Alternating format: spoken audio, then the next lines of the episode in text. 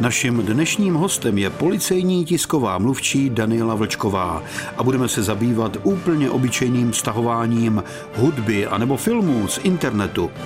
A nás zajímalo, kdy se taková vášeň může stát trestným činem. Stahovat si můžete pro svou potřebu, ale musíte dávat pozor, aby to, co si stáhnete, aby bylo zabezpečeno a aby se k tomu nedostali, v uvozovkách nedostali další lidé, kteří by si to stáhli dále.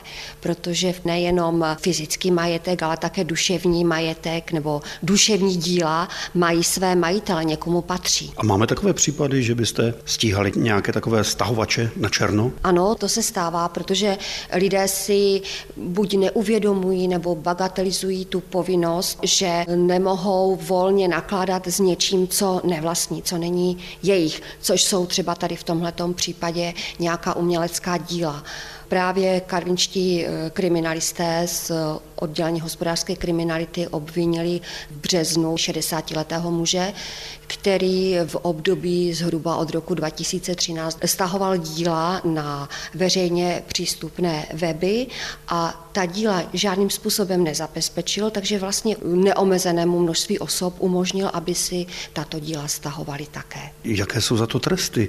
Tak v jeho případě, vzhledem k tomu, že on vlastně nepožadoval žádné e, finanční prostředky za to, že tato díla na těch webech dál k volnému stažení, tak z toho tento člověk opravdu neměl žádný prospěch finanční tak eh, v jeho případě se jednalo o přečin a tam je trestní sazba eh, do dvou let. Ale jsou také z minulosti známy případy, kdy eh, lidé těch děl stáhli daleko více, získávali za to v podstatě minimální finanční prospěch, ale ty společnosti, vlastníci těch autorských práv, kteří byli poškození, tak si tu škodu, která jim vznikla, vyčíslili třeba i v desítkách milionů a tam už hovoříme o zločinu, kde jsou ty trestní sazby daleko vyšší. Jak oni na mě přijdou? Já nechci radit našim posluchačům, na co si dávat pozor, když něco stahují. Tak samozřejmě každý, kdo vlastní nějaký majetek, tak by měl být dobrým hospodářem a měl by si ten majetek chránit.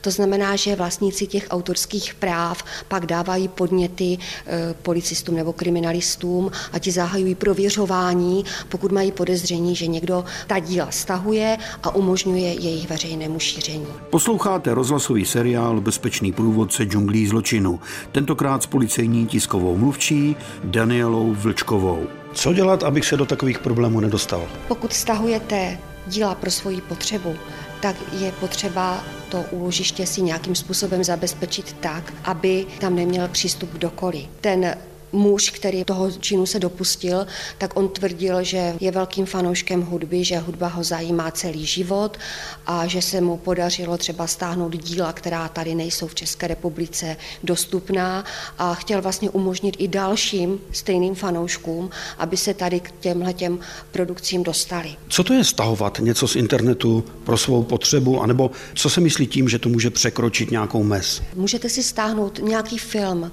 videoklipy, nějaký nějaké umělecké díla, ale pouze pro svou potřebu. To znamená, že pokud si to někde necháte na nějakém úložišti, tak ho musíte mít zabezpečené heslem, tak aby se tam nedostal už nikdo jiný. Měli jste víc takových případů, že někdo třeba stahoval a stahoval to tak, že na tom vydělával? Loni v Novém Jičíně řešili kriminalisté obdobný případ, kdy ten muž, ale jak už jsem říkala, těch děl, které stáhl, bylo daleko, daleko více.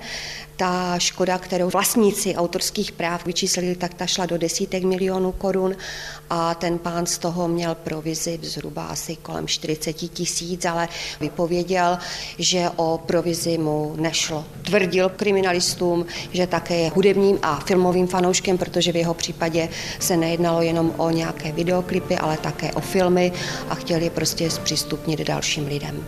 Bezpečný průvodce džunglí zločinu. Každý pátek po 15. hodině a každý čtvrtek v 18 hodin a 45 minut na vlnách Českého rozhlasu Ostrava.